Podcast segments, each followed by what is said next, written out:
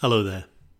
My name's Colin Symes, and in this series of podcasts, I'll be taking us through some views and some insights on the theme of worship.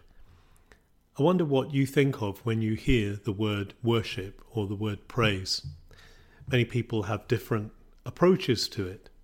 For some people, worship will be inevitably connected with church, with a building It'll be connected with particular kinds of services, particular kinds of liturgy.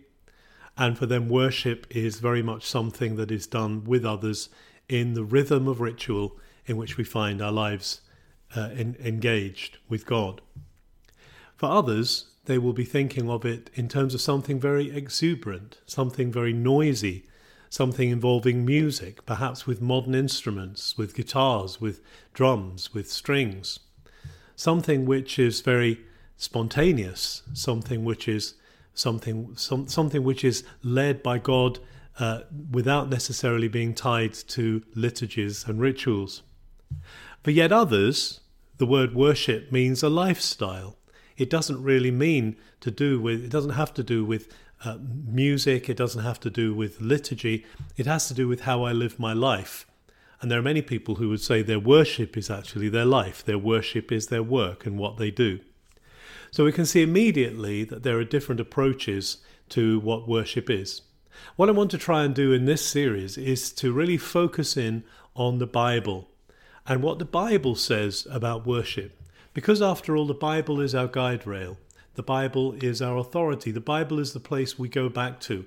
Whatever our history, whatever our story, whatever our testimony, whatever our tradition, if we don't look at the story of the Bible, then we can't say that we are continuing in faithfully in that same path that's been started for us as God has revealed himself through the scriptures. So I'm making no apology for taking us into the depths of the scripture itself. And actually, what I want to do is in this first uh, first podcast, which is called Worship Beginnings, to take us right back to the very beginning of the scriptures, to the book of Genesis, in fact, and to look at what worship is in that book. Now, it's interesting. I want to talk about the first occurrence of the word worship in the Hebrew language, and I'll be talking a lot about Hebrew. I love the Hebrew language. It's something I've studied for many years, and it's also the language in which God chose to reveal himself when the Bible was written. So, if God chose it, there must be something worth knowing about it and worth paying attention to. And I want to go back to the Hebrew for worship, but I'll talk about that in a moment because Worship is something that occurs right from almost the very beginning.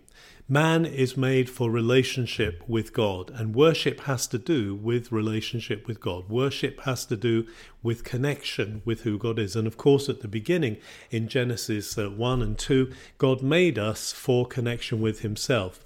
But man and woman broke down that relationship with God and they were estranged from God. They were divided from God. And yet, interestingly, worship of God is something that still persists.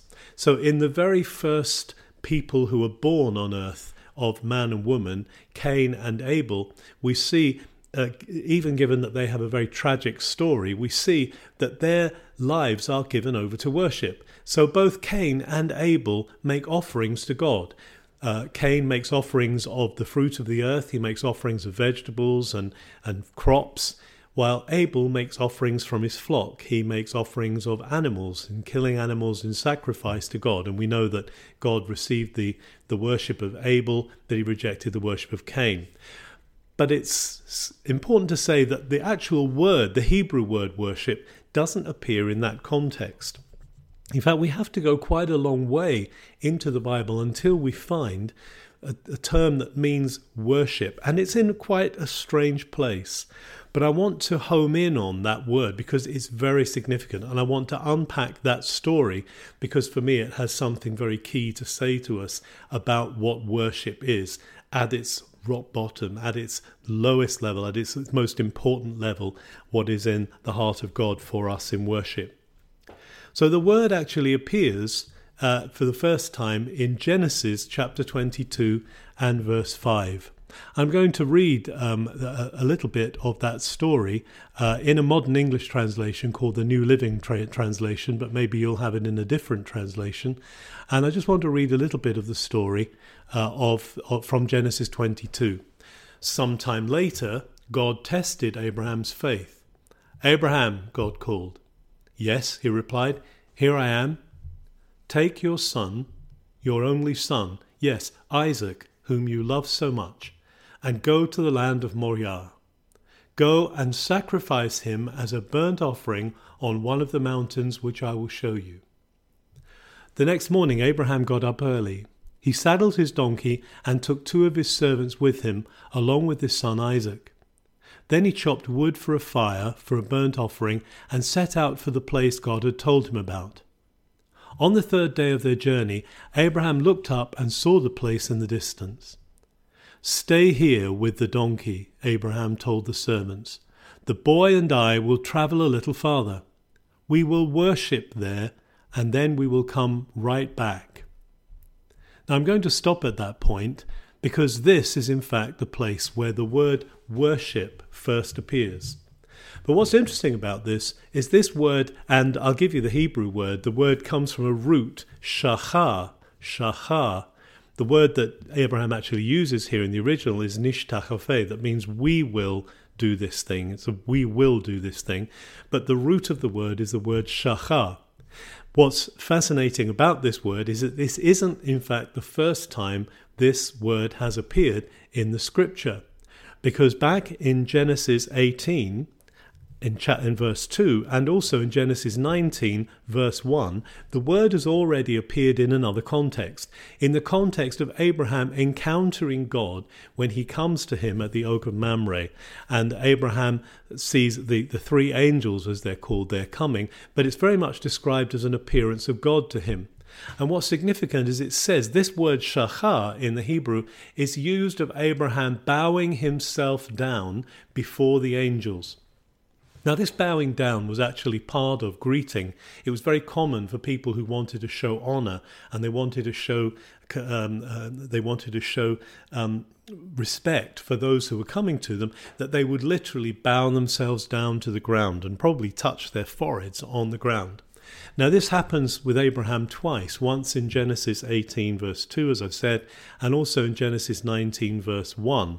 And this is a, a common, a common uh, occurrence, but there in the translations, it isn't translated as worship, because worship obviously is something that is given to God. Interestingly, it's God who is coming to Abraham, and so Abraham does this thing. But here in Genesis 22 5, what Abraham says to his servants is, We are going to worship. Now just think about that for a moment. What is Abraham going to do? Abraham is actually going to sacrifice the son of promise. This is a story that's so full of meaning. We could see so much uh, different levels here. But I want to home in on the fact that the first occurrence of the word here, meaning we will worship, is in the context of sacrifice, it's in the context of giving. Now, consider that story as well. Abraham and Isaac go from that place, and they leave the servants, and they go up to the mountain, to Moriah, and there Abraham takes his son and he binds him. He, he ties him up, and he, he lays him on the altar that the two of them have prepared, and he's about to sacrifice his son. And this is what Abraham is referring to when he says, We are going to worship. That's really strange.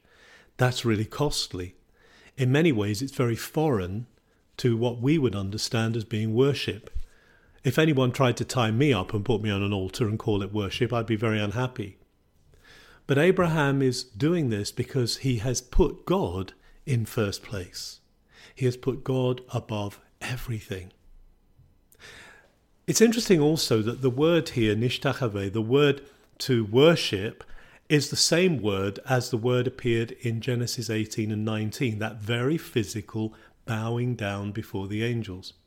Something we're going to notice as we work through this biblical worship series is we're going to see how physical the Bible is about worship. Many of the words that have to do with worship and praise have to do with expression, they have to do with bodily expression, they have to do with engagement, not just of the inner spirit or the inner soul, but of the whole being. After all, God said to his people, You will worship the Lord your God, you will love the Lord your God with all your heart, with all your soul, with all your strength. There's something about worship that entails everything. And so here, Abraham is envisaging going and he's going to bow himself before God. Whether he does that literally, we don't know as part of the what he does, but he's putting himself in a low down position before God. He wants to honor God, he wants to bless God. So Abraham goes, and as we've said, he wraps up his son, he ties up his son and puts him on the altar. And of course, just as he's about to bring the knife down and to kill his son, the angel of the Lord appears and stops him. And the angel of the Lord refuses to, uh, to allow him to do this. Now, it's interesting that in the surrounding cultures, in the cultures of Abraham's day, there would have been those false gods that demanded child sacrifice. And there's something here that's interesting that it shows that this is a God who doesn't demand the killing of people for his worship. That's very important in the context of what Abraham is in. Abraham is not being requested to sacrifice anybody, any person. But what God says to him in Genesis 22, verse 12, is Don't lay a hand on the boy, do not hurt him in any way, for now I know that you truly fear God. You have not withheld from me even your son, your only son. That's really key. You have not withheld from me even your son. Think about it for a moment. Isaac was the son of promise. Isaac was Abraham's only natural son with his wife Sarah. He was the only son that had been born to her, and it was by a miracle, born in their, in their, in their aged years when they were old.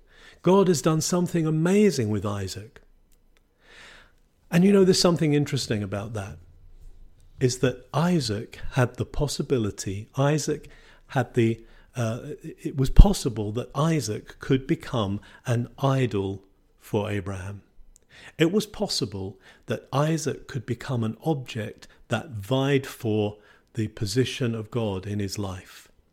If Abraham had said no to God, he would have been saying to God, I will not trust you with everything, and also there's something more important than your word to me in this boy. And so God is actually testing him. And it says at the beginning, as we read of Genesis 22 1, that God was testing him. God was testing Abraham's heart, testing his spirit, testing his soul. And there's something so key here, and this is what I want to get grab hold of, what I want us to see here about worship. Is worship is giving to God everything we have, giving to God the best that we have giving to God without holding anything back. And whether that involves us in quiet submission, in bowing down before God, literally, whether it involves us in raising our hands, whether it involves us in liturgy, whether it involves us in free praise and worship, whatever it is, the key, the heart of worship that God is looking for is that we should be those who hold nothing back from God. The Apostle Paul, actually, in Romans, uh, is very clear about this, and it's a very famous passage from the New Testament. And he says, So, dear brothers and sisters, I plead with you to give your bodies to God. Because of all he has done for you, let them be a living and holy sacrifice. Note that, not a dead sacrifice, not one that's been killed, but a living and holy sacrifice, the kind he will find acceptable. This is, the, this is truly the way to worship him. This is your true worship. What does it mean that? A living and holy sacrifice? Well, living is obvious, it means that we're alive. But the word holy there, I like to say that holy means unrivaled. Holy means without any competition. And that's very much what we see in the story of Abraham with Isaac. As he goes to worship, he is intent on putting God first, at the cost of everything, at the cost even of the life of his son, at the cost even of God's promises into the future. Abraham sees the heart of worship is the giving up of that which is most precious to him for the sake of the honour of God. What rivals are there in our lives? What competes with the honour of God in our lives? What is it that comes along and says, You don't need to worship God today? There's something more important. You don't need to do that particular thing in worship. You don't have to exert yourself in that way. You don't have to raise your hands. You don't have to kneel down. You don't have to bow down. It's enough just to be quiet and to sit quietly. What is God encouraging us to do? Maybe God is calling us to a new expression. Hearing those words again of Paul from the New Testament present your bodies, give your bodies to God as a living and holy sacrifice that there should be no competition. There should be no rivals. There should be nothing that comes close to him. I also sometimes say that the word holy means matchless, one of a kind. There's nothing nothing to rival, nothing to come close to it. That's why I say that when God, when we say God is a holy God, it means He is a God without any competition. There is no other God beside you. He is a holy God. But God also calls us to be holy, and that Paul says that here let them be living and holy sacrifices. And for us to be holy means that we entertain nothing in our lives that will compete with God, even the most precious things, even the closest relationships we have, our possessions, our money, our time, everything we need to lay down on the altar of God. I want you to turn this over in your hearts that the very first occurrence of this word worship in the scriptures is about laying everything down and about there being nothing in the way, nothing between me and God. And as we go on and maybe look at other areas of worship in the scriptures, and I'm excited to be sharing these things with you over these podcasts, this is the, the, the, the, bottom line. This is the most important thing. This to me is the heart, the key to worship. That God takes first place that he has no rivals in my life, that he has no peer, he has no match. There is nothing that comes close to him, and I will lay down everything, including the expression of my body. I will give him my worship. I will raise my hands. I will kneel before him. I will bow before him. I will give everything to him because he is holy, because he himself is matchless and there's nothing else that deserves that kind of adoration. Father, I want to thank you today because you are the only one. You are the number one. You are matchless. You are peerless in our lives. Lord, would you teach us today as we see this amazing picture of this man taking the thing most precious to him and presenting it to you? Would, there, would we learn from that, Lord, to let there be nothing in our lives that will get in the way of worshipping you? Lord, Forgive us when we have put other things. Help us, Lord, to identify the rivals, to identify the idols, and help us, Lord Jesus, to deal with them, I pray, so that we can be clear and clean before you, so that we can give you the offering that is worthy of you, the offering of our full attention, all of our body, soul, and spirit, a living sacrifice, holy, acceptable to you, so that we can worship you fully. I ask this in the name of Jesus. Amen. Thanks for listening to this first podcast.